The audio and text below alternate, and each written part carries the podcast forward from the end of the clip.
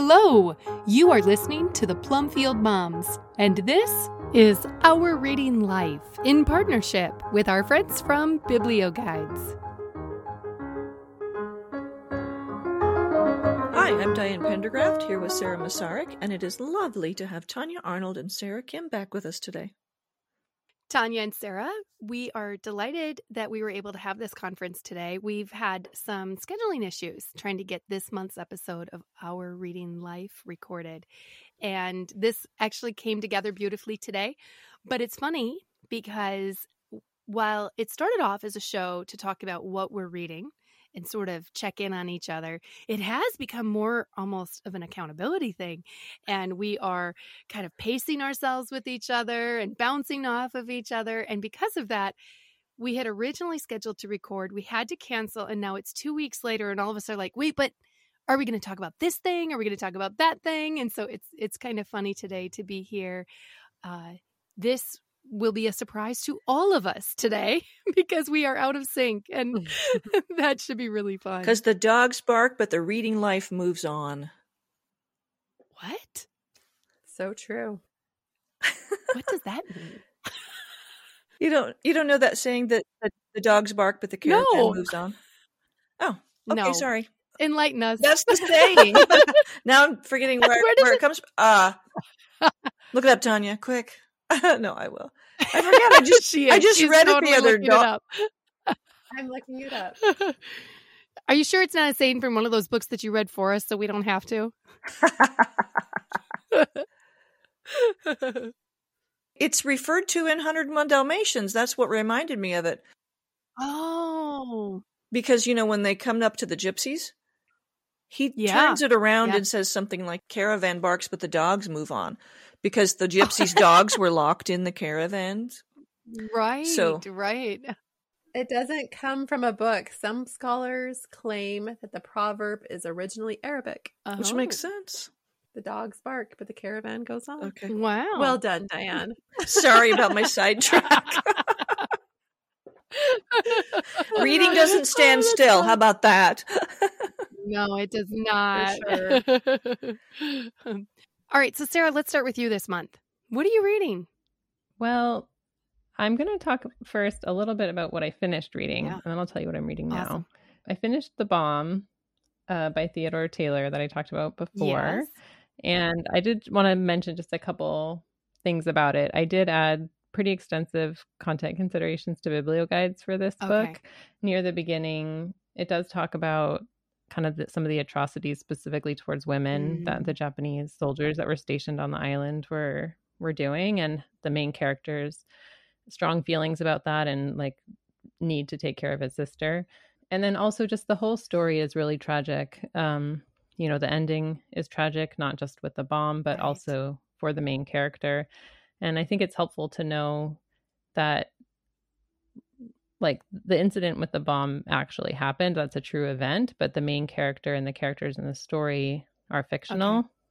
And so it's like his it happened to his people, but right. the particular characters are are fictional.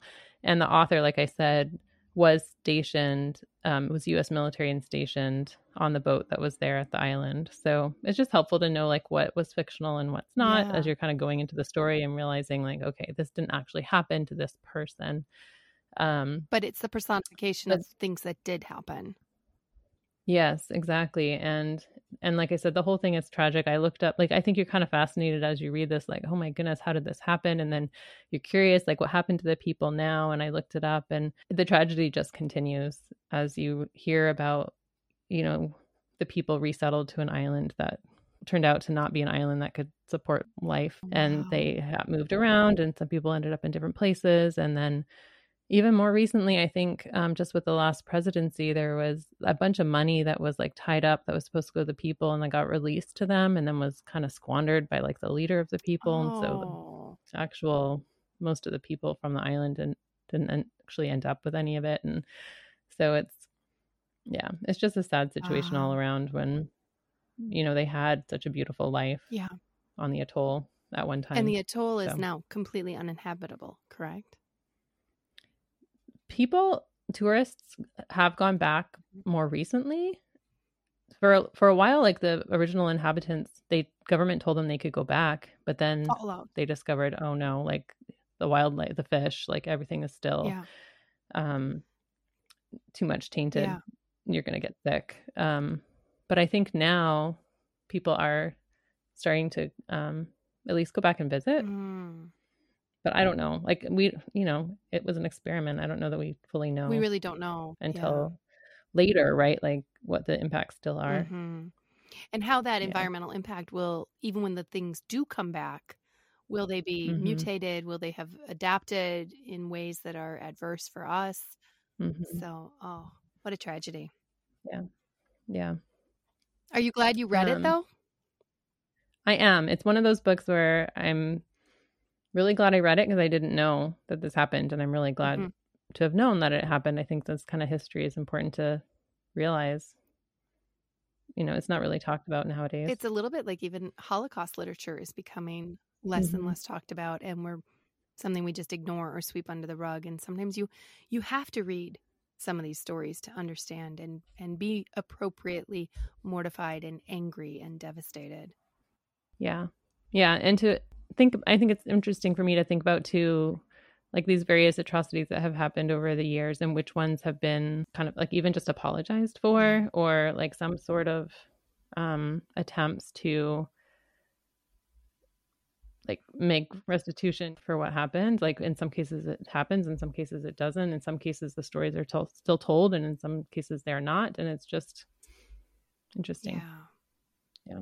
And this is uh, so interesting. About a week ago, one of our listeners sent to me an article that she thought that we would all find very very compelling and I shared it with you ladies and I will put it in the show notes about the need for historical fiction that we must read more historical fiction because while it is important to read history and know true facts as they as they tell the story we really are formed by story. And so historical fiction allows us to enter into the facts in a way that is more alive sometimes and more uh, memorable and more influential on our own thinking and formation. How critically important historical fiction is, and especially for things that we are beginning to lose our memory of.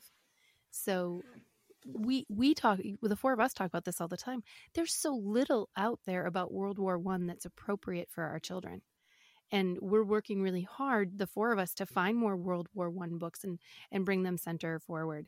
And there's a lot of other wars like that a lot of other incidents like that that we really need to do a better job of chasing and putting i think that's one of the reasons why we all love historical fiction and picture book biographies for the same reason right? They allow us to enter into the person's life in a more engaging way. And um, the need to share more of those kinds of stories so that article in the Federalist, we will link it. Um, I don't know how it works if you have to have a subscription or not, but we were able to read it with no issue, and so we'll link it and hope that it be it's able to stay up so that you can read it as well. I think that's really thought provoking, really quick though, Sarah. What you were saying, um, both Sarahs, about just the importance of historical fiction and that we're losing our memories of some of these events. Yeah. And I was at an event with my daughter this last week over the summer she had applied for and was able to attend Girls State. I went to which... Girls State oh, and Girls Nation. Wow. wow. Yeah, I know. Well, I was a I Supreme Court didn't... justice. oh my gosh. You're amazing. Not really. anyway, Girls Well, State. I didn't I didn't even really know what it was. Mm-hmm. I had not mm-hmm. heard of it before. Mm-hmm. Judd remembers hearing about it when he was in high school. Sure. I remember my mom saying that she went to that when she was in high school. Really? Mm-hmm. In Oregon. It must have been right when it was starting. Maybe 50, 50s, early 50s. So we went to an event the other night. Yeah. So there's the American Legion and then there's the auxiliary, which is the is women. Um, the women. Mm-hmm. Yes. So Kira had earned or won a scholarship through the auxiliary to go. But then after she went, they had asked her to come to present yeah. about what she had experienced. And they had two girls and three young men from kind of like our county area. Our, yep. It's a little bit bigger than our county, but from that from the area. But one of the things they did is they said, "Would anyone under the age of 22 please stand up?" And they just commented that anyone under the age of 22 had not been born when 9/11 occurred. Right. And so they did not have an actual personal memory of 9 11. Mm-hmm. I'm going to get a little weepy since we're just right after 9 11 here. Right. And it was just so, they, they said, go speak to anyone who's older than you and find out their story, like what they remembered and how it affected them and what they know of it. It was just so thought provoking to think about that is now a story that lives in the hearts and minds of all of us as moms. Absolutely. And our parents and whatnot, and and people a little bit younger than us, but there's now an entire generation who that is not a personal story for them. Right. And so what do we do to keep those stories alive? And I just I it really resonated with me as I came home just thinking about those events and how we how we can continue to share those with the, the next generations right. and the impact they had and what we do with those stories moving forward. Mm-hmm. Mm-hmm. So historical fiction is really important. So important. I wanted to want, add one thing that's kind of jumping the gun on my books, but um, Tanya and I have mentioned this in different discussions about reading The Walking Drum again, Louis L'Amour book. And mm-hmm. I had read it like 40 years ago at least. I don't even think I was married yet, but I just remember being fascinated by the history and then particularly struck by what the author's note says. He said one of the best means of introduction to any history is the historical novel. And that mm. has stayed with me for over 40 years because I went, oh, Yeah. That's right, because I've mm-hmm. learned way more history from my reading of historical novels since I got out of high school than I did the whole time I was in. Right, right. Well, and isn't this exactly what mythology is? It's historical fiction. Granted, it's highly fiction, right? It's not real, but it is a people's attempt to tell their story, but to tell their story in a personified way. Right, through fables and legends all the way up through to, from yeah. ancient Greeks to now, yeah. And for some reason, we think that we're too enlightened for that now. We just need facts, just the facts. That's because we haven't been reading the stories. That's exactly right. so this is going to be really circular because I know we're going to come back to Sarah Kim. But this whole idea of historical fiction and the impact that stories have ties in also to my book. And I'm just going to share a little quote. And just wait, our readers need to know that we do not talk to each other about what we're reading on purpose. So, right? Right? Like that we do not this is always a surprise. so I want to come we're going to come back to it, but I found a book at the thrift store called The Way of the Storyteller by Ruth Sawyer. Mm. And it says a great storyteller shares her rich experience and joy in her art and tells 11 of her best love stories. So this was a case in which I didn't have a plan to read this book. This book had a plan to be read. I love that. So and there's just this quote that just ties in so beautifully to what we're seeing where she says, "Wisely says the philosopher in James Stephens's The Crock of Gold, quote, I have learned that the head does not hear anything until the heart has listened. And what the heart knows today, the head will understand tomorrow. Oh. And this is the importance of story, living stories mm, first. Right. Heart right. before head. Oh. I know. I was like, oh my gosh, that's so beautiful. so beautiful. And we'll go into it more because, like, I have it. Like, I see all your tags. Look at you guys, yeah. all the tabs. yeah. oh, oh, beautiful. Well, so Sarah, the summation is that you enjoyed as much as you can enjoy a depressing book, you enjoyed the Bomb. Mm-hmm. and it's historical fiction. Yeah, it definitely personalized yeah. the story. Mm-hmm. Absolutely. And are you going to have yeah. Kwanu read that one, given the content considerations? Yes. Excellent. Excellent. Yeah. Because I went and bought it.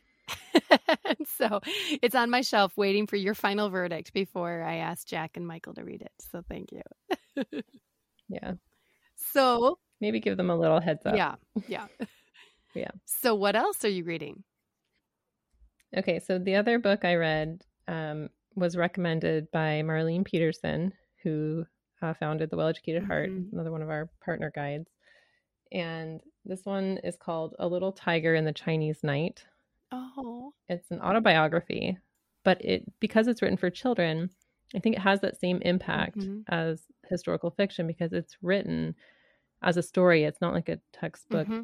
history, just the facts. It's it's told as his story and um and he's an artist and so it's illustrated throughout with his drawings. Oh. And it's basically his life growing up in China. You know, he lived there before Mao and then was a young adult living under Mao and communism until eventually he moved to Canada, I believe. Mm. I remember. I read it a little bit ago. I think it was Canada and with his wife. And so just the story of what that was like written for children. I think it was fantastic introduction to what life under communism was wow. like. He was a student and, you know, like the work camps that he would have to go to and like the hard labor and the poverty and then his parents getting interrogated, having their house taken away, mm. like just like all the kinds of things that um you kind of hear about but are again like are not really talked about. Right we don't often hear very much about what communism was like in China when it first came under Mao. Right? It definitely feels like there's a veil around that. Yes. Mm-hmm. Yeah. So this one was great. Um, I don't know how easy it is to find. I found a copy, a used copy. I don't think it's in print. I think it's on Internet Archive okay. though. Great. Yeah. And then we said we wanted to experience Jennifer Nielsen's fantasy. Yeah. So I started the audiobook of The False Prince. No way. no way. Wait, so you did it because we've been talking about Jennifer Nielsen? Yes. And you said we need eventually we need to explore her fantasy. And then everybody's like, oh, we don't really like fantasy. And I was like, I like fantasy, I'll read it. well, okay, so I'm reacting like this, Sarah, because I well, I'll talk about my books when I get to it, but I was like, oh, I'm on a book hangover. I don't have like anything to reach for, and I can't start this one yet because it'll be too soon, and I can't start that one yet. It'll be too soon. I'm like, all right, mm-hmm. I'll try the false prince. Yeah. and then I tried it. You went into it reluctantly. I was like, yes, I'll check it out. well, so I started it and I was like, uh, I don't care. Maybe I'll return it. And then mm. I I was not having a great day. And then I started the next day. I'm like, this is really good. so what do you think and how far are you? I've only listened to the first three chapters, so I'm not that far at all. but it really captivates you, I think, right it from does. the beginning. It um the characters are really well um described. Like I don't know, I just feel like I'm like right in the story already and can picture what's happening the main character is not very likable yet. No, but he, he's not. So, yeah. did you ever read the Thief books by Megan Whalen Turner? No. Okay, so to me, Sage feels like Eugenides from the Thief books. Not very likable, and he's a thief. and mm. right, he's the first first chapter. He's stealing a roast, but he's stealing a roast to feed the orphans. Right? I mean, he's not all bad, mm-hmm. but he's not pleasant at all.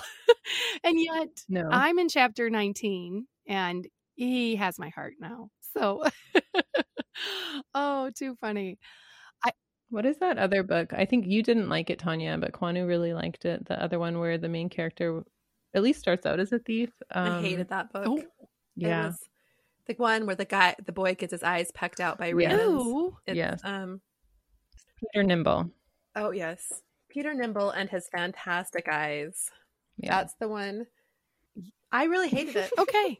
I I have really strong and Kwanu loved it. What did I can understand why people love it, and I can see why Kwanu loved it because he does end up doing things that seem to be heroic, mm. but I don't feel that that main character. Okay, it's been like five years since I read it, but you didn't feel like he grew in character.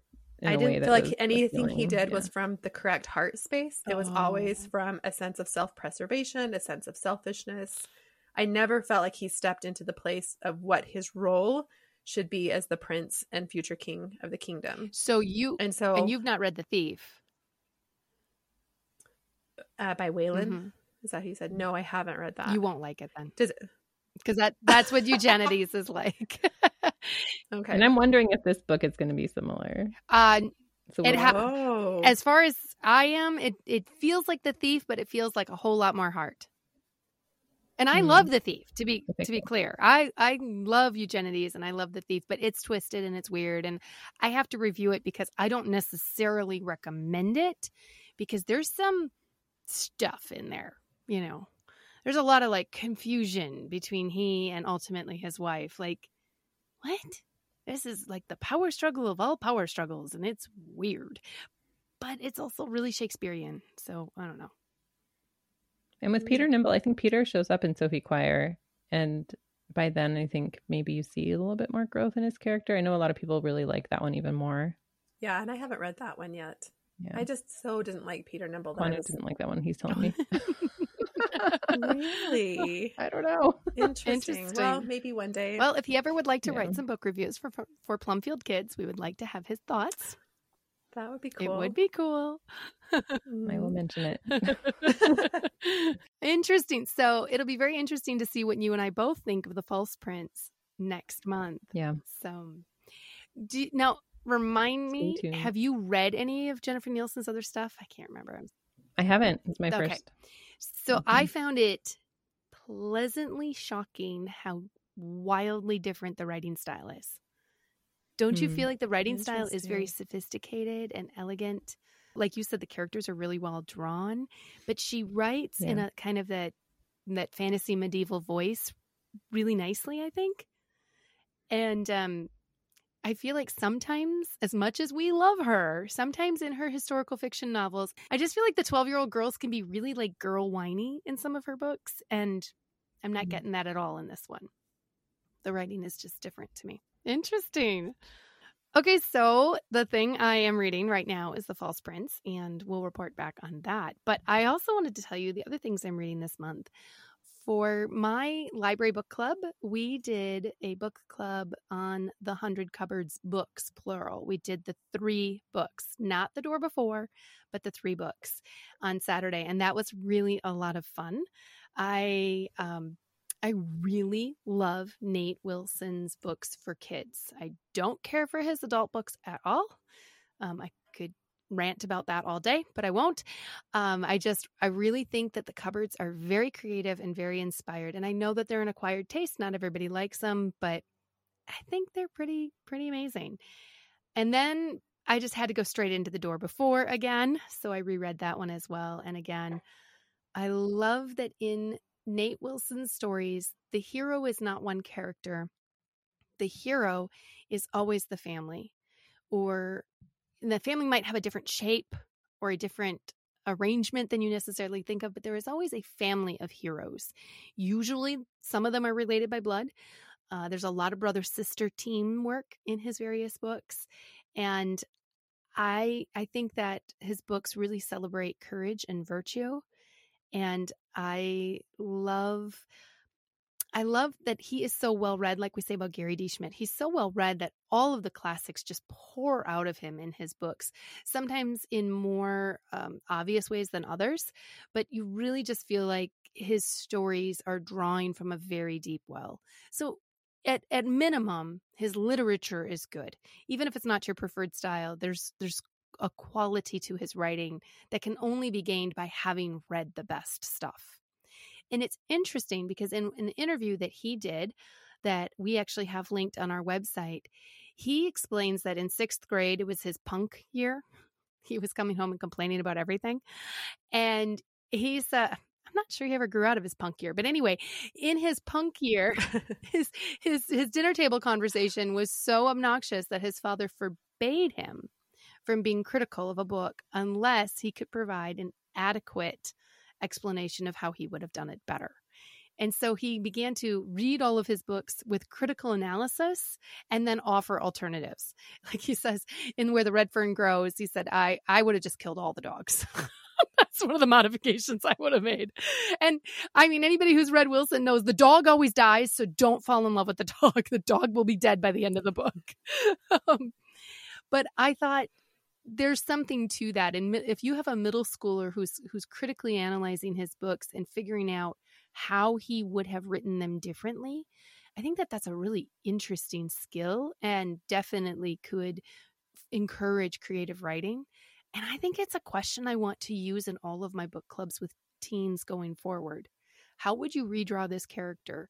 Or which scenes do you not like? Tell me how you would rewrite them or whatever that is I think the idea of how do we own this story and and twist it, I think that that's um, yeah, that is evidence of good reading and it's a good ex- exercise for the brain. So, mm-hmm. also, I have continued because Diane and I are reading a lot of Gary D. Schmidt. We're continuing to read all the way through all of his children's books. We won't review all of them on our website because some of them we just um, either found that they were harder harder to get copies of, or we just didn't have the same excitement about that particular book. So some of them we're just letting them go by. But I'm really enjoying some of his picture books. Sarah, we know that you read Almost Time, and it's a sweet book. I read uh, yeah. Long Walk on, on a Short Day. I read that one too. Long Walk yeah. on a Short Day. I think, Sarah, yeah, you mentioned that one as well. That is yeah. so beautiful. It's, I think that was mm-hmm. super, super well. Perfect for Christmas yes. time. Or even like in the spring. I don't know, here in, in Wisconsin in the spring, mm. that would be like a perfect March book. And I read his Sojourner Truth book, So Tall Within. Wow. Talk about a difference in voice and style. To me, it read more like um more like a Homeric epic. You know, if it, it was like epic poetry. And for him to write in the voice of a black American woman, a slave, it, it was I thought he adopted that voice uh, very well. It, it it was I really really enjoyed that story as much as you can enjoy a terribly sad story. But I enjoyed watching how he processes her ideas and expresses her. Uh, Diane and I, Diane read it as well, and Diane and I were remarking that the illustration, however, is both brilliant but n- also not necessarily appropriate for youngest readers. Mom, you should preview it first because the illustration has a lot of emotion in it. It can be suggestively graphic in a way, um, but extremely compelling, extremely well done. And if you're doing a study on Sojourner Truth or you're doing a study on the Underground Railroad or slavery, this could be a really, I think, essential book to do. It's my sense, though, that this book is probably well suited for 10 and 12 year olds, not six year olds. And then finally, I just have something fun.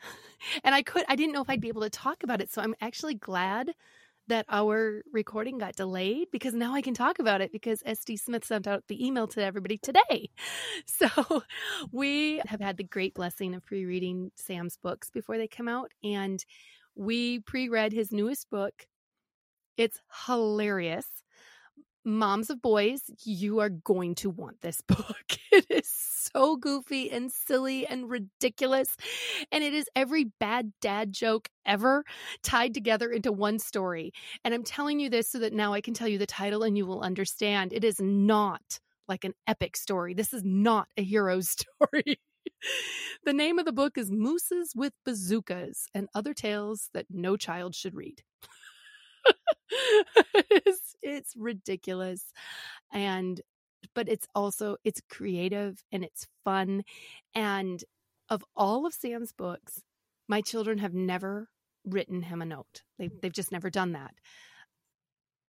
Jack can't get this one out of his head, and the illustration in it is hilarious as well. And so Jack actually drew him a picture and wrote him a letter, all in the voice of the main character. So we're sending that in the mail to Sam. yes. I'm sad that of all the books we've read this year, the book that Jack needed to write the author on was Mooses with Bazookas, but you know. well, he just happened to be at the age at the right time for that. mm-hmm. Oh, yeah. I mean, I know half of my library patrons are going to be lining up to check this book out because they I have that set of middle school and elementary school boys. and so I just warned their moms in advance the book was out and they should go buy it.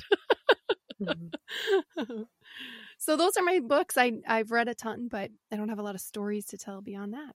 Your talk about Gary Schmidt reminded me that I actually read the Wednesday Wars. Oh, that's right. Finally. and what are your thoughts? And it was great. Yeah. Yeah. I won't say too much about it because we've talked about it before, but and you have a whole book club about it. But yeah, you're, you're glad. and yeah. so then next month we are all reading together just like that. And so I'm so glad you will have Wednesday Wars in you before you get to just yeah. like that. I think that'll be great. That's what I wanted. I thought I, I, need to stop reading these completely out of the order that you recommend. well, thank you, you rebel. well, I, I do think that something, even though you could read mm-hmm. just like that without having read Wednesday Wars, something would be seriously lacking your sympathy for Meryl Lee. Yes. Mm. Mm-hmm. Is she the main character in Just Like this. Yes. That? Okay. Yes. So something, Yeah. and oh, this is, I, I feel like we have to warn because people keep saying to me, I reached for just like that and I'm so angry. I'm like, we warned you. We warned you. So we're going to warn again. Mamas, when you get to just like that, brace for impact in the first paragraph. It's the first paragraph, and something horribly tragic happens. Um, and then this is Meryl Lee's story about what Mhm. happened just like that. So, yeah. Well, I was sharing with you that I was listening to the audio sample on Audible Mhm. and it opens with the very first paragraph and I was dumbfounded Yeah. because I wasn't expecting to hear that. that. Yes. Yes. And not every audiobook starts at the beginning. Sometimes they just start randomly in the middle. Right. So so I don't you know who chooses these things? I don't know. I just thought, "Oh, okay. I- And I think Okay." And I think I know what happened, even though none of you have spoiled it for me. But I'm I can guess now. What's happened. I will read it. So just know there's spoilers in the audio, the audible sample as well. Right. And know that, like the other books, speci- okay, so specifically, like, okay, for now, where we say that that is not for the youngest readers. I have patrons who did Wednesday Wars as a family with their little kids, and their little kids are hilarious. Oh, that I do have a fun story. So we had a parent teen book club this summer. Uh, We had a parenting book club here on Friday night around the campfire, and we had about six families, and all the little kids were inside playing, where all the big kids and parents were outside doing Frankenstein. And my dog did something stupid, which Sam does. And Jack says, You stone. And this six year old says, You block, you stone, you worse than senseless thing. and some of the other kids sort of looked a little confused. So I thought it was hilarious and so endearing that a whole family can have this whole Shakespearean culture because of Wednesday Wars. But the caution that we had for Okay for Now definitely applies to just like that as well. But if families are looking for other Gary D. Schmidt books that they can do together, um, Hercules Beale is is hard, but it's only like Wednesday War is hard. So Hercules Beale would be great, and that's the brand new one. And also, um, pay attention, Carter Jones, super fun and excellent, and a cup about at the same level as Wednesday Wars. Since we're on Gary D. Schmidt, let's go to Diane next. I don't think I read any Gary D. Schmidt that we haven't already talked about. But I did finally get around to writing my review of, of Orbiting Jupiter. And that's one that I would just say please read that before you hand that to a child of the age that we've been recommending Gary D. Schmidt to. So he writes Yeah. for 13 and 14 year old boys typically, and most of his books are fine for that, but this one's really really hard. Some some bad things happen that certain 13 year old and 14 year old boys would appreciate and say, "Hey, yeah, that that's my life." But a lot of kids we know are not going to be the same way, and uh, it's not going to. It isn't. He's not trying to scar anyone. He's trying to Right. do like he says he needs to tell kids that life is messy. Life is messier Yes. for some than others. Yes. And then some kids that age aren't ready for that level of messiness. There are a lot of trigger warnings associated with this book. And so I think that's what you're getting at is moms, th- this one hits a lot of buttons Mm-hmm. and buttons on a wide variety of scale because we're talking about we're talking about kids who are coming up in less than ideal circumstances and in circumstances that are much worse than Doug Swiatek's. And it's never graphic. He doesn't do that. He's he's not gratuitous about it. He just implies a lot of the things. But when the kids have questions, and they Yeah. if they don't ask, sometimes that's worse. If they sit there pondering, what what did that mean that they did? How did this happen? Um, it, that might be worse than just being told. Yeah. And and that's also a little bit of the warning for just like that. In both orbiting Jupiter and just like that, violence against a hard knock kid it plays a central part. But also in orbiting Jupiter, we also have teen pregnancy and some other terrible abuse situations mm-hmm. that, as you say so beautifully in your review, now that I remember that I actually read the review, um, this just because this is a hard book doesn't mean it isn't a beautiful book but it is not going to be ideal for your average 12 to 14 year old right and even though you could, there's hope in the end there's a lot of love and second chances it's still tragic for some and it'll be painful yeah so you wrote orbiting jupiter yes what did you read this month well i have another caution that I think is relevant because we've been talking a lot about Ann Rinaldi. Did you read another book that so we don't have to? Well, you can if you want.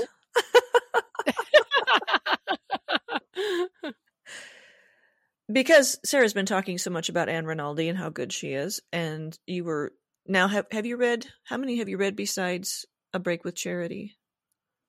I've only read one, but Tanya's read one. Oh, okay. we both Right. Tanya, did you read one or more than one? I just read the one. Which one did you read? I read Hang a Thousand Trees with Ribbons, the story of Phillis Wheatley. Mm. And I loved it. Mm-hmm.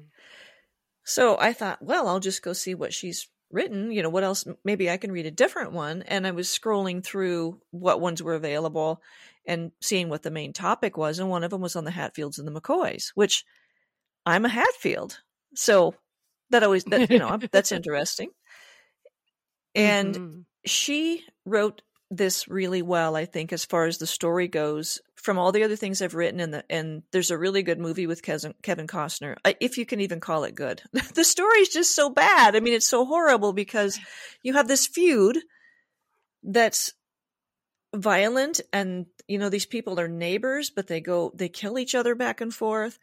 Um, the story is mm-hmm. told by the a daughter of the McCoys, and I forget now how many kids they had, but like 15 or something like that. And so oh, she's, wow. I think she's the youngest. And so she's seeing all of this and, and, um, she knows a little bit of the background of the feud, but wasn't there. And she's watching mm-hmm. Family members die and, and bad things mm-hmm. happen. Mm-hmm. And I just thought, this is not, I would not recommend this to the young group that you typically talk about with some of these other historical fiction stories. It's there's just too much.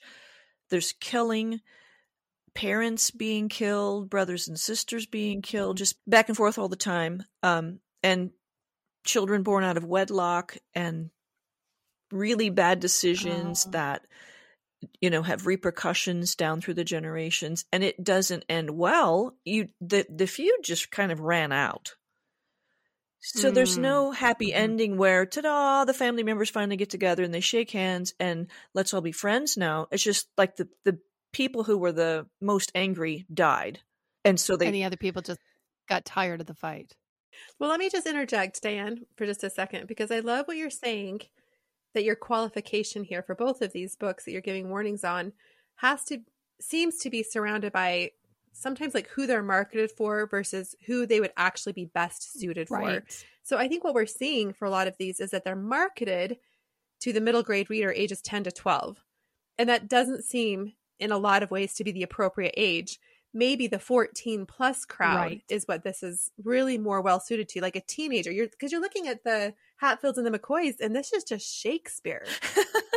right? This right. is Romeo, say, this is Ro- Romeo and Juliet. That's what I was going to say too, which ends terribly. Hundred percent, which ends terribly, right. and it's it's fear and it's anger and it's hate and it's revenge, and it just shows you that once you get in the cycle, if you feed those emotions mm-hmm.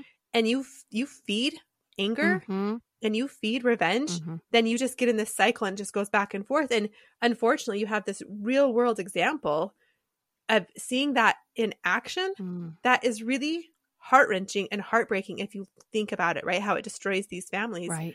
But it's not really meant for the 10 year old. No. No. But it's kind of marketed to the 10 to 12 year olds, which is so odd. Especially if there's no heroes in it. I mean, I don't have a problem with books necessarily retelling a historical situation in which a lot of people died. If all the heroes are heroes, they behave like heroes, and they are center stage, then our 10 year old can grapple with that. But this sort of like moral abyss that is really hard for the 10 to 12 year old. Yeah. And I think what's complicated is the reading level. Mm-hmm. So, what I see on a lot of these reading levels is you have a Lexile reading level or an AR reading level that puts it also more in that fourth to sixth grade right. level. Right. And I think one of the things that parents need to consider is that reading level is not the same thing as like age appropriate level. Exactly. So, yes, it may be written where it's accessible to a child that can read at that level. That does not mean it's a story that a child should be reading at that age. Correct. And I think we have to be talking about that and remembering that because we're talking about a lot of books that we really love and they're just not right for the 10 to 12 year old. Right. Exactly. Mm-hmm. Because it's hard to know. I don't know necessarily that this is marketed to the wrong audience. It's just that, like with Schmidt, when you get, you're used to the fact that 13 or 14 year old would be able to read this story and be fine. And then all of a sudden there's one mm-hmm. that's not. Mm-hmm. I don't know that they are specifically pushing it on 12 to 13 year old kids. It's just that we think this was okay, this is okay, this is okay, that must be okay. I don't know that the author said that. So, the reason I feel like it's marketed towards the 10 to 12 year old is typically if you go to Amazon, which is where I think 90% of people purchase books from, right. they have a reading age. And this book um, I believe you're talking about the coffin quilt, the feud between the Hatfields and the yeah, McCoys. Oh, yes, I'm sorry, I didn't say the title. yeah. the reading age is 10 to 12 years old, and the Lexile measure is 590L, which is a very low reading level. It's a fourth to sixth grade reading level. So it would be very easy for a mom to say, Well, I don't know anything about this book, but the publisher has put the reading age at 10 to 12 it's been graded at a 590L Lexile level, that's right where my child is at. Or fourth to sixth grade. And so I think this would be a, probably a good fit for them. Or classroom teachers are buying it for their bookshelf based upon the ratings. Absolutely. Or to read as part of a classroom study or whatever. Yeah. Well, then the mm-hmm. other I little like el- those those things tend to be more for institutional use than they do for parent parental use but then the parents are saying well this is what the back of the books say from the other books that my kids have brought home so that's what i should be looking for the other right. element is that the narrator is very young so here's the story oh. in in well, the eyes of like an eight year old i think when it starts and so she's seeing these horrible things and you could think that maybe well maybe it's like to kill a mockingbird and um something like that. Mm. But she's seeing horrible things and telling it though in a child's vocabulary and not just a child but you know backwoods west virginia right. child's vocabulary uh, so she doesn't sound stupid but it is a lower level reading because it's very simple language See, 10 years ago, I used to always say, I like to look at the age of the protagonist or the age of the narrator, and that's usually a good sense as to the age of the ideal reader. But something has changed, and that is not the case anymore. I think that that is probably true of old English classics, and it is not true of modern American books that are being offered today. It's something I think maybe I'd actually like to look into a little bit. When did it change and why? What is the agenda behind changing it? I don't think Gary D. Schmidt has an agenda. I think that in Orbiting Jupiter, he isn't talking to all 13 year olds. He's talking to the particular boys that he had experience with to make them feel seen and represented. But that does not mean that his 13 year old book is good for all 13 year olds. I don't think that Gary D. Schmidt intends to scandalize or hurt, but I do question other authors. Why are we or why are their publishers pushing them to write content that's too mature for the age that it's targeted at? Yeah, so that's where parents really can know their child and why we try to provide as much information as we can. So yes. you know if your child can handle it or not, or even if they'll be interested in it or not. It's not just like reading level and maturity level, but also interest level. Like there's some topics that your child just might not be ready for like might not be able to appreciate as much mm-hmm. or like to really get the depth of the story until they're older. Might be different for each child in your home.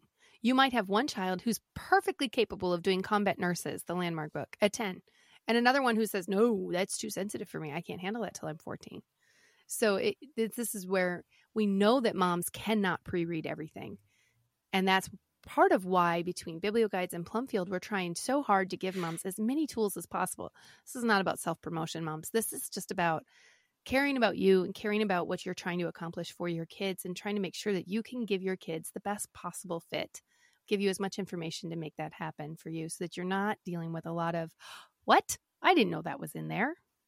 You have a lifetime of reading ahead of your child, mm-hmm. and you have a lifetime of a relationship with your child.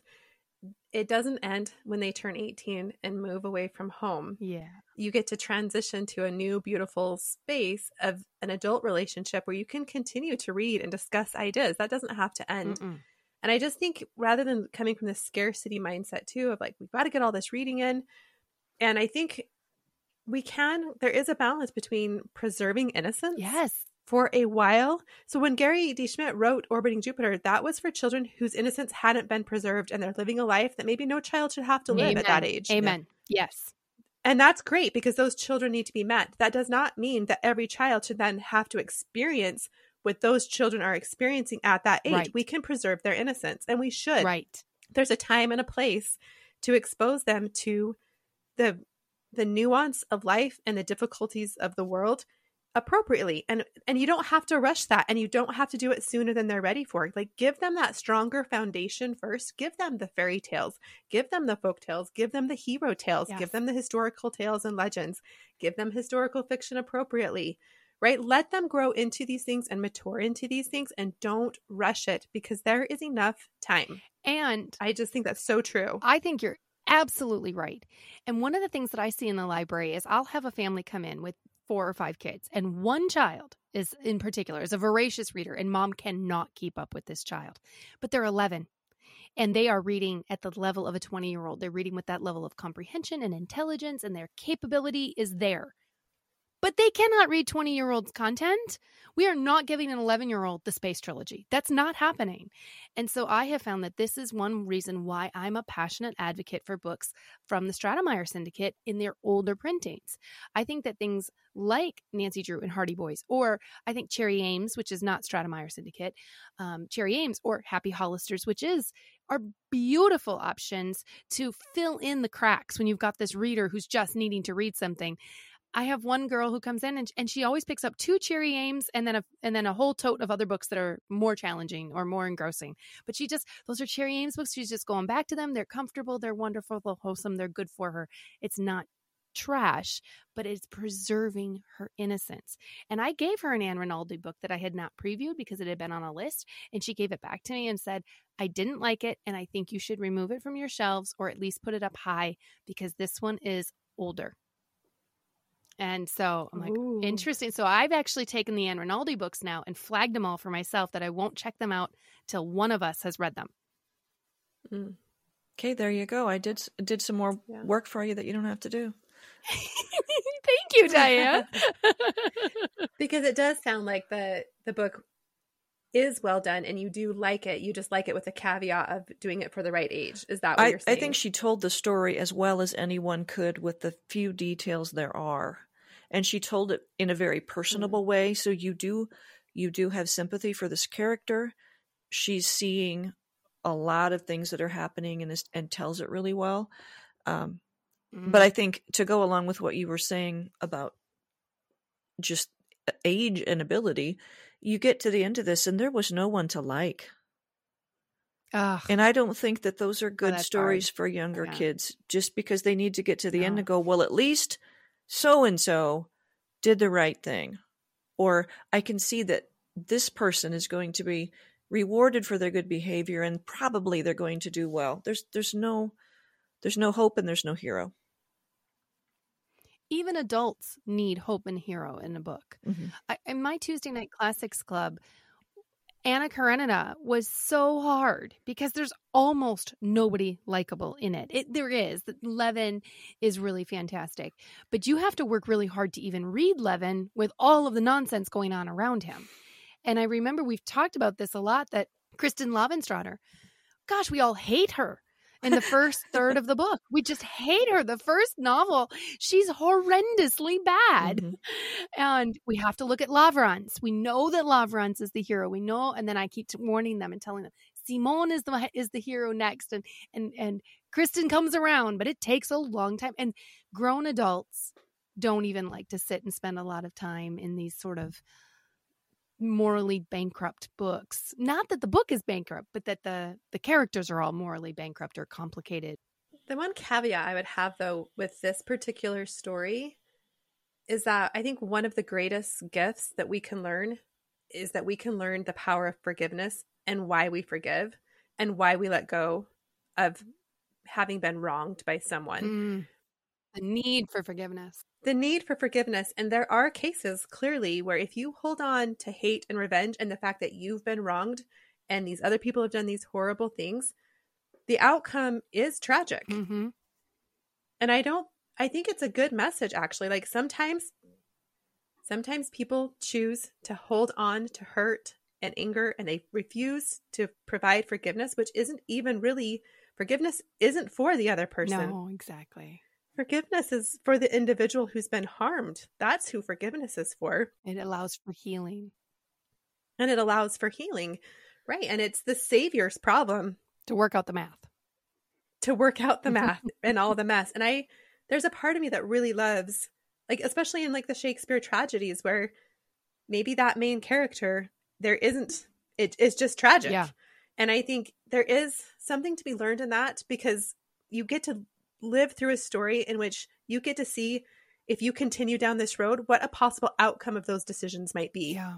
And maybe make a different decision. Yeah. And so that's why I do kind of like these stories. Like, even though in this one there was no different change, it's fascinating to me because it's not a fictional story. Right. It's real. It's real. And these people just hung on till death. That is tragic, Tragic. in my mind. Mm-hmm. One element of the tragedy is that this the basis of the feud was the Civil War. These were, you know, families who were who were should have both been on the same side, which would have been the South, and one son from one of the families fought for the other side, and the so the other family Oh. ended killed him because of that, Oh. and and that they think is the basis for the tragedy. So I think that is something that is valuable to know that this is a real thing. Mm-hmm. This is a mm-hmm. real conflict. Mm-hmm. Be- Mhm. the you know you talk about the Civil War being brother against brother. We need to know that that is still ongoing as well, or that that kind of a thing. Sometimes it is only death that will get rid of that kind of hatred because the kids are going, I don't understand what the big deal is here. But to the parents, to the people who started it, there is no resolving that issue.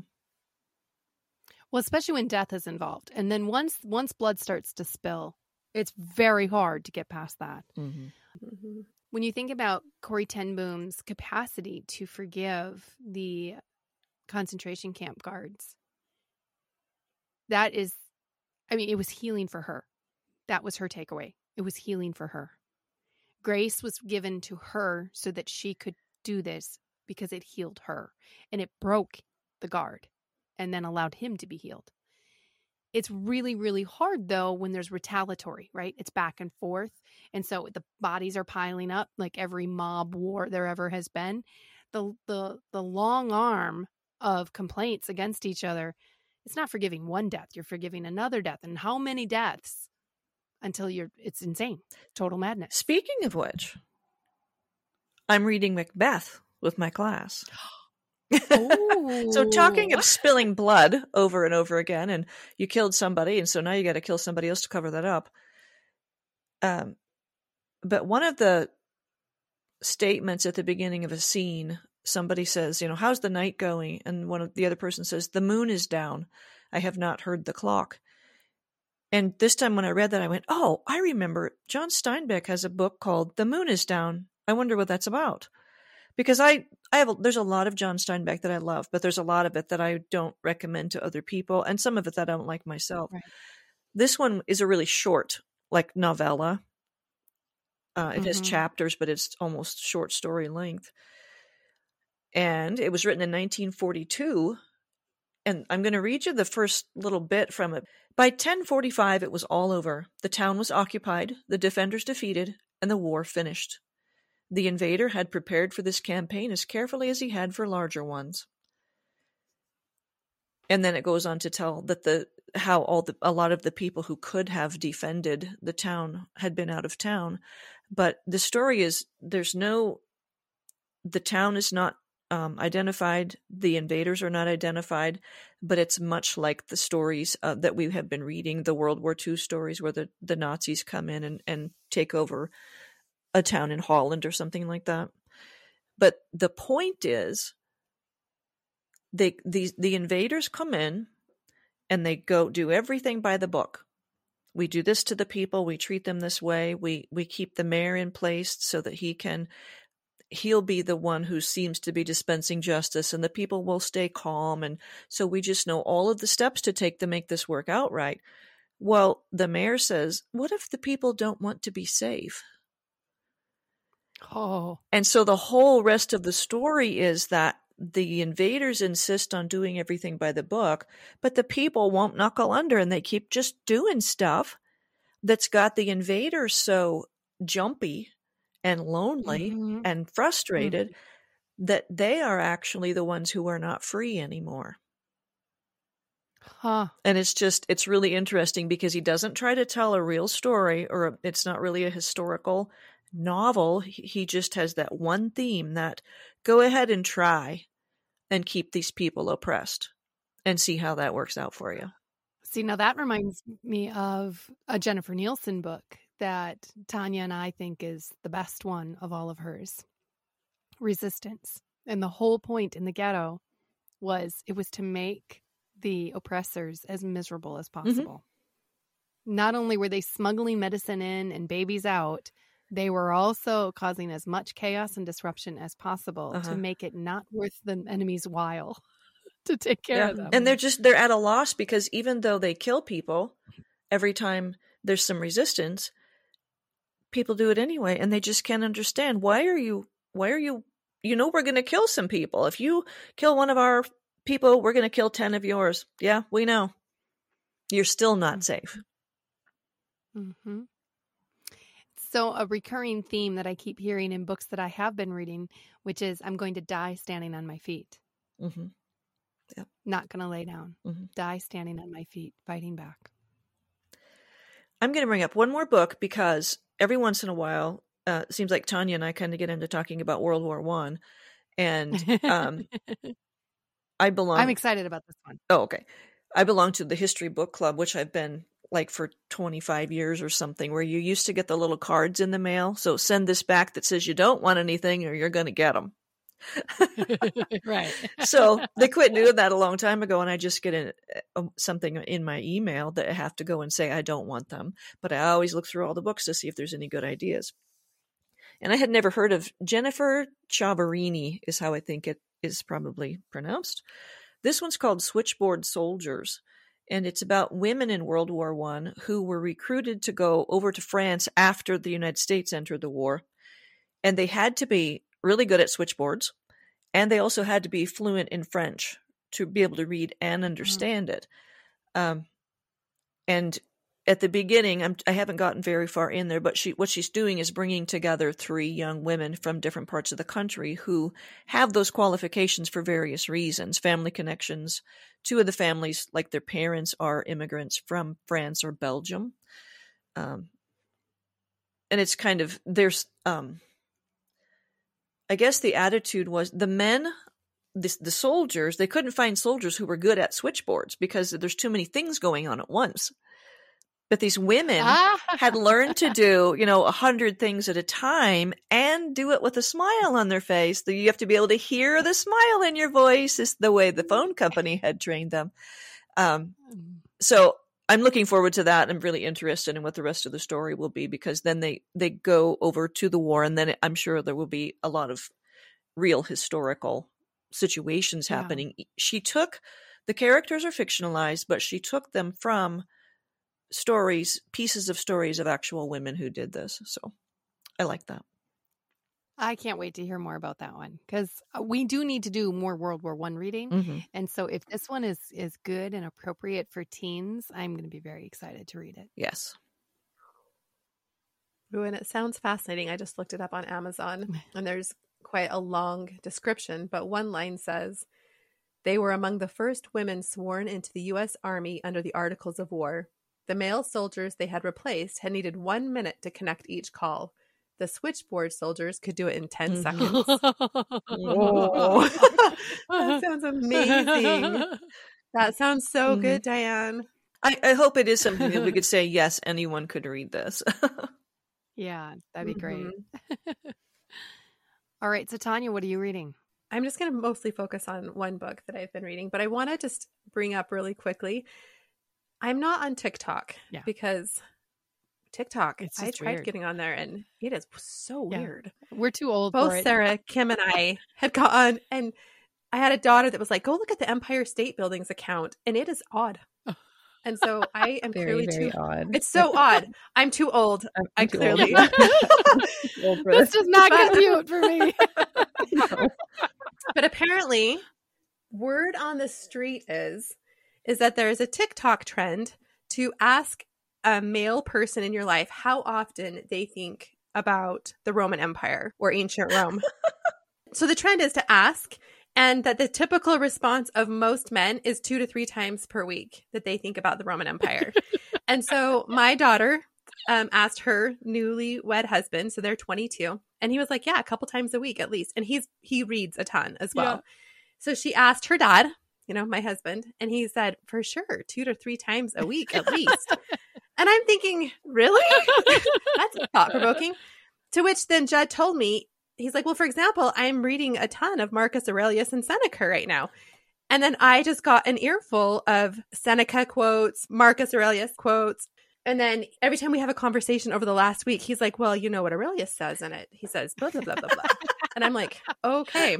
So I just think for a fun thing, mm-hmm. we might need to consider like Roman Empire. Maybe the listeners can go and think about how often they think about the Roman Empire. Cause I thought that was a fascinating question. And I guess if you think about it, a lot of these ideas from ancient Rome do show up in our stories of today, both our yeah. um, movies, our books, our d- daily conversation. I think we just like in it, the Walking Drum, how um, prevalent it is. Like in he the Walking Drum, talking about yes. that. I just love the Walking Drum. When we get to discussing the Walking Drum, there are some things that we'll want to discuss with moms. It is for older teenagers, okay. for sure. I love this book and I've read it a couple times, but the main character is like just a slight woman. It's a girl in every port. But in oh. a way that I think is really, um, but it's super endearing. Captain James T. Kirk. yes, yes, but not like, but you know he's charming and you just like him. Right. So, Minus right, the mini right. skirts. Anyway. Well, the, the the women are all unique and sometimes super amazing and powerful in their own right. And so it's anyway, it's thought provoking. We'll get there when we talk about that book. So the book I mentioned at the beginning is called The Way of the Storyteller by Ruth Sawyer, who wrote adult books. She wrote children's books. She wrote Roller Skates, is one that many people have heard of. And it says a great storyteller shares her rich experience and joy in her art and then tells 11 of her best love stories. So it just caught my eye because it was Ruth Sawyer and I was just interested in what she had to say. And I think the reason is that I've been thinking a lot about storytelling mm. and storytelling as being different from read aloud. Yeah. And from just reading. Yeah. And I don't, I think it's partly a yearning of my heart to have been living in a time when storytelling was more prevalent. You mean when people sat around the fire and just shared stories? Yeah, but where people were actually skilled, like right. where there were actually skilled storytellers. Right. Yes. Right. And she talks about that in the beginning of this book where she says, Truly thrice blessed is the child who has experienced such art through the listening years. For these are the years a child can be so easily played on, when to be filled to the brimming means that the years ahead will never run dry. Now, I believe it is the easiest thing in the world to tell a story and the hardest to be a fine storyteller. Mm-hmm. And then she talks about how she had this Irish nursemaid growing up who was an amazing storyteller. Mm-hmm. And so her childhood was filled with true storytelling. Mm-hmm. And that, I think, is what ignited her in probably becoming an author and her storytelling. And so this book is not about how to be a storyteller. Um, she says, let me see if I can find this other quote I wanted to share with you. This is no book on how to tell stories and what to tell.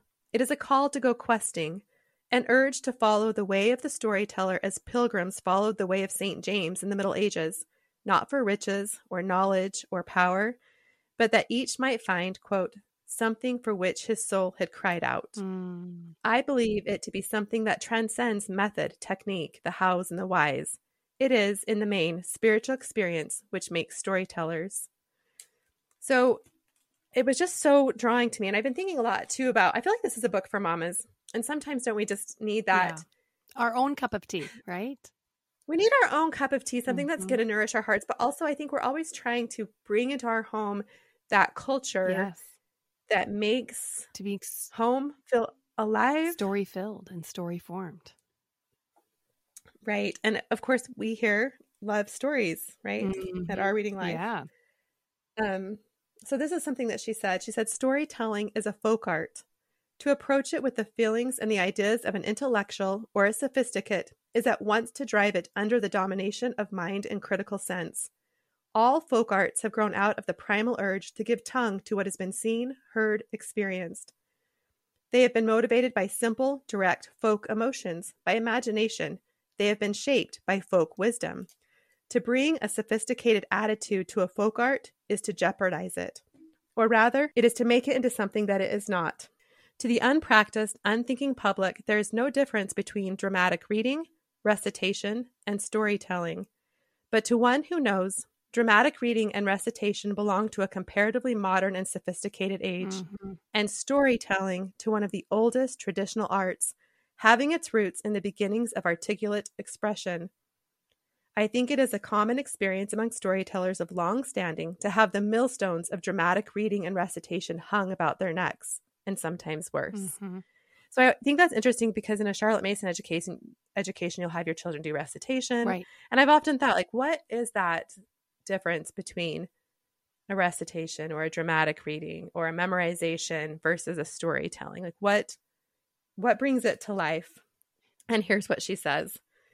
I believe storytelling to be not only a folk art, but a living art. Okay, so I love the word living because how often do we talk about living ideas, yep. living, living history, living books? Mm-hmm. Yeah, so she's going to call it a living art. And by that, I mean much. Music in all its forms is a living art, and that it becomes reality only when it is played. Dancing is a living art, for it lives only while you watch the movement, grace, interpretation of the dancer. So is it with storytelling. It lives only while the story is being told. True, child or adult can sometimes go to a book and read the story again for himself, a good and abiding thing to do, but not the same thing. Because you Isn't bring yourself to the story.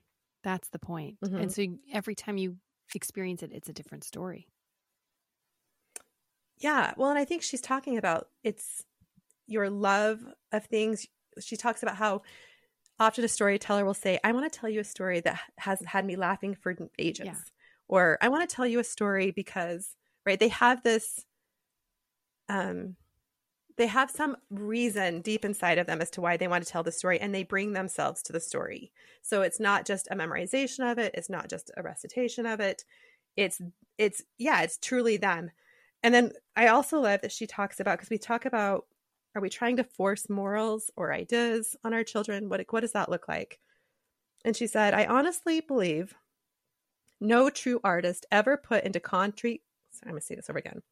I honestly believe no true artist ever put into concrete form a great and living idea with the primary impulse of educating humanity mm. or building its character one jot or one tittle. To link moral purpose to any art is both absurd and sterile. In the past, it has been with a kind of horror that I watched eager and intelligent young minds being thumbscrewed under the belief that storytelling could not stand alone as an art, hmm. that its reason for existence depended on some extraneous motive. Like many other, I have been stormed with protests about the use of fairy tales. Child psychologists have done their best to create havoc in the field of children's stories and literature, especially when they step in and dilute, remedy, or bar altogether that which has sprung living from the spiritual loins of the race or from the creative pen of those who knew the true nature of childhood far better than the psychologist. So I just, love that. Like, Pam. I know. so it's like another voice coming through. This was published originally in 1942. She did a revised edition in 1962. And at the end of the book, she gives 11 stories that she loves for storytelling that I was kind of skimming through. But what I love here is just that it's another voice in a long line of storytellers and people who love children and educators confirming the need for living stories. Right. And I, it's such a hard idea to grasp. And I think if someone hasn't studied Charlotte Mason and you say living, they don't know what it books means. or yeah. they don't mm know, and it's hard to then express like what's your 10 second pitch right. on a living book. It's it's difficult because it it's almost something more that you feel than that you can express. Right.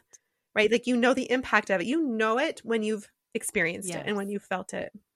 And I think that's true of storytelling. And I just wish, I guess my heart is just yearning for more storytelling because she talks about how she went and traveled the world listening to the best storytellers and kind of capturing stories and how each one was unique and different. And there isn't actually a standard for what makes a great no storyteller. Formula, you, nothing. No there's no formula. Yeah. and they're completely different and they have a completely different essence right. to what makes them unique, but also what makes it great. Yeah. And I just want more of that in life. I want more of that. And I I feel like we find that in the stories we talk about here on Our Reading Life and the stories that we talk about in our podcasts and our book clubs, right? It's just this richness and this depth that like it's primal. Yeah, it is. It, and it's like it's like modernity we're living superficially and it's like wanting to go back to something that's more substantial. Okay. I have something you're going to love. Okay. So, I read it in August. I still haven't reviewed it. This is the end of September. I still haven't reviewed it because I don't know how to review it. It's Gary D. Schmidt. Shock awe. But it is um it is Mara's Stories. It's a little tiny book, it's a little square book, and it is the story of a woman in a concentration camp and how at night she would tell the story. She every night she would craft a new story to preserve life inside of the people in her bunk. And so it is it is a collection of some of her stories. If I understand the preface and the dedication correctly, she survived the concentration camp, or one of the people who heard her stories survived the concentration camp, and Gary D. Schmidt had the grace to know them and so was able to capture some of these stories these and they might be her retellings of bible stories or the one that just oh it wrecks me every time i think about it is the story of this concert violin violinist who he, he was just wrecked to be in the concentration camp. And she, so this is one of Mara's stories. And so he he's wrecked to be there. And one of the men in uh, uh, one of the one of the other men in the bunkhouse recognized him and loved his music. But of course they can't make it they have to be so quiet at night right? Because the the guards would come in and so the man who recognized him tried to call out to him and and befriend him and he was he he was dead dead in his heart. He he couldn't couldn't respond. And so the man uh, acts as if he is playing a violin. And it had been his dream his whole life to play a duet with this famous violinist. And so he just starts playing the violin on his arm. And it happened like a couple of nights in a row. And finally, the violinist put his head up, pulled out his imaginary violin, and they start playing music. And they they got the notes right. And oh. and all of the men in the bunkhouse reported that they could hear the oh music. Oh gosh. So then the Germans come in one day. Somebody had tried to run away, and they're going to shoot 10 men, and they're going to take the violinist. And the man wouldn't let his friend be taken and he ta- he pushes him back and steps in his place and he's killed. Oh but the violinist lived. And so at the end of every single concert for the rest of his life he would end with the final bars of that solo. Right well, I'm speechless. How do I review this book? oh. It's just the stories they some are Bible stories, some are stories like that, and they're just they were stories that were being told to keep people gripping to their humanity in the most inhumane place ever. So there's Gary D. Schmidt for you. Well, there's the power of story power for story. you, right? Yeah. We're living in a world where so many people are feeling lonely, disconnected, hopeless, especially after COVID. I just children especially are feeling this way and i just think we need more stories we need to be reading more stories to our kids we need to practice storytelling yeah. teaching them to learn storytelling yeah. and to tell stories because it, those are, they're really the answers and i think if you follow um, the kinds of stories that schmidt brings up like lizzie bright is completely different from wednesday wars and yes. anson's way is a you know historical thing and first boy is a mm-hmm. thriller but I think what he does differently than other people is that he sees people. He goes around, he has experiences, mm-hmm. and everywhere he goes, he sees people mm-hmm. and mm-hmm. finds the stories because he's interested. Um, and, and I guess that's, I just want to say that he, he sees people. And a lot of people today do not see anyone else. And you know when i was reading sojourner truth his so tall within about sojourner truth the some of the language in it to me was a little jarring because it felt like is this a political book? Is he like making a political statement? It, it, it almost felt like he was coming out on a particular modern side of a of a modern issue. And i had to keep reminding myself no no no no he is telling sojourner truth's story how that story is being interpreted today that's a, that's not his issue He's telling her story the way she would tell it. He is he is basing this off of that truth in that moment in time without a whole lot of thought about does this have a political value to it or not. It's not a political book. It is a truth telling book. well, that's a good ending point because so. That just ties it all up. I anyway, I've just been kind of wowed by what she's saying in this book. Also, if anybody ends up deciding they want to read it, she does have a whole thing in here about if you're going to be a storyteller, you better not be a garbage one. like, like you, like there's a whole thing about learn to control your breath mm-hmm. and learn to to modulate your voice because mm-hmm. she said no one should have to sit through listening to a terrible storyteller. like if you have a terrible voice, do something about it. the storytelling of today seems to be self-centric. Yes. So it seems to be that storytellers and authors are telling their stories that they want to have validated and, and confirmed. Oh, give it up. And their truth. and that isn't what storytellers of the past did. And it just Mm-mm. feels like our whole shift in in this modern era is so centered on self. Yeah and it's just and i just feel like it's problematic but i can't exactly articulate why but well because you're so um, interested in yourself but no one else is. Because if everybody's interested in themselves they don't want to hear your story. They're sitting there waiting for you to shut up so that they can tell you theirs. Also it is anti-christian to be so self-absorbed because when we worship ourselves we have no room to worship he who is worthy of our worship. And so stories of all their forms really shouldn't be about us. They should be about Him and who He is in the lives of the other people that we are encountering or the other story. You know, that's what storytelling should be is capturing His truth as it's being lived by a whole host of wildly divergent people. Well, and I think we should care if it truly is an art. We should care how that art affects another person and what it does to another person. Mm-hmm. So if it's if the point is to validate our own story, mm-hmm and feel like that that is something that the that the listener needs to hear with no concern for what we are doing to to serve like Gary D. Schmidt says the listener. Yes. I feel like that's really problematic and I once went and saw this artist who's become a famous sculptor here in Utah speak and she says artists must be responsible for their art. Yes.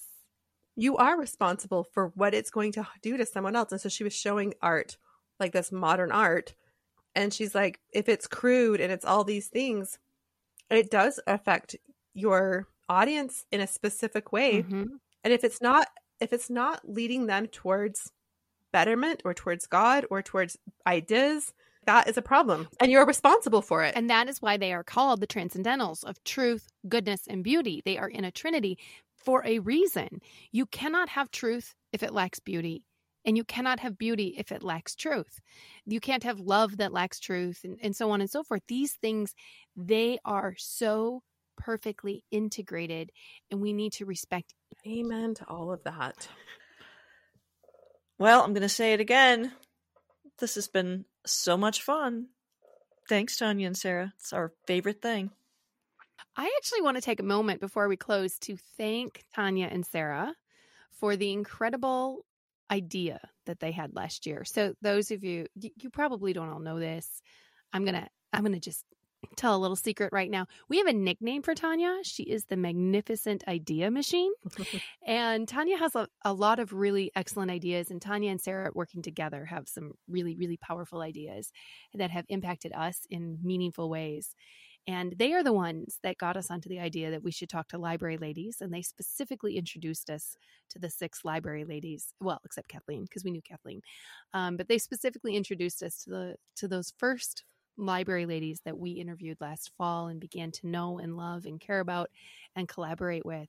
And the outgrowth of that is that my library is bursting. I have over 20 patrons and um, 5,000 books a very short space of time, my life has changed tremendously, but for the better.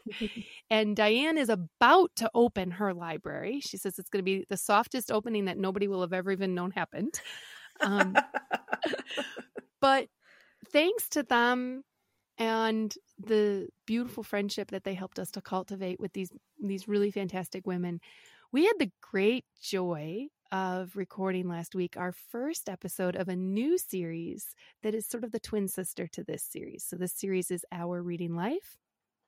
And our new episode, which will actually air tomorrow from when we're recording, it'll have already aired by the time that you all hear this, is Our Librarian Life, in which we meet with Christy Stansfield and Sherry Early, who have also been guests on some of our book club discussions and other things. And it's patterned in the same way so it is the same kind of discussion where we get together and instead of talking about books, we talk about what it is to be librarians and what's going on in our library life. So, Tanya and Sarah, we have so many reasons to love you and be grateful for you. But today, I just want to thank you for bringing the library ladies into our lives and totally disrupting our lives. well, you're welcome. well, you guys have blessed us with you know, we've gotten to know them better too. And now we have all these librarians meeting and more popping up all the time. It's fantastic. It is. I think that when there is no ego involved and you just care about the people that you're trying to serve and the way Gary D. Schmidt tries to care about his readers, I think that you guys and us and our library ladies sincerely care about the moms and the families and the readers.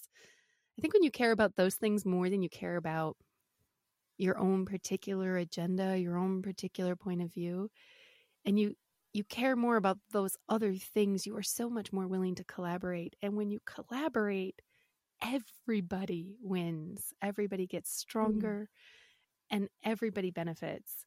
So we have just loved the collaboration between all of us and we're coming up on the 1 year mark anniversary of our first set of library ladies interviews and so just feels like it's a perfectly fitting time for Diane to open her library and for us to launch the Library Librarian Life podcast. And so excited to see what hap- what what the magnificent idea machine has in store for next year. well, and we have a couple of projects with the library ladies and with you coming mm-hmm. up that are new mm-hmm. also that will be coming in the next few months. So there's Can't just wait more exciting things. And I, I do. I believe there's always going to be a new idea, something new that's going to support families and support moms. We just don't know it yet. Yes. But so much goodness will continue to come. Yes. Yay. So, friends, we have been so busy working on so many projects. Um, and then you're beginning to see the fruits of some of those. And as Tanya says, there are some really big projects still coming that are in the works. And so that's part of why we have not been as present on social media as maybe I would like to be. But please do not take that as an indication that we don't want to talk to you. Quite the contrary. We are really, truly desiring to interact with you. And we've gotten a lot of messages and comments from you, and we appreciate all of those so very much. So if you'd like to chat and connect with us or connect with other listeners, please let us remind you to just check out our social media. We're on Facebook and Instagram. None of us are on TikTok. um, but also, our favorite place to hang out is the BiblioGuides online community. It, it's a mighty network, which means that it is not as busy and congested and algorithm driven as Instagram and Facebook. So it's totally free. We invite you to join us over there and come chat with us about our reading life, about the book clubs, about cool features and BiblioGuides or things you wish we were doing. We want to hear it all. So, friends, thanks so very much for listening in. And until next time.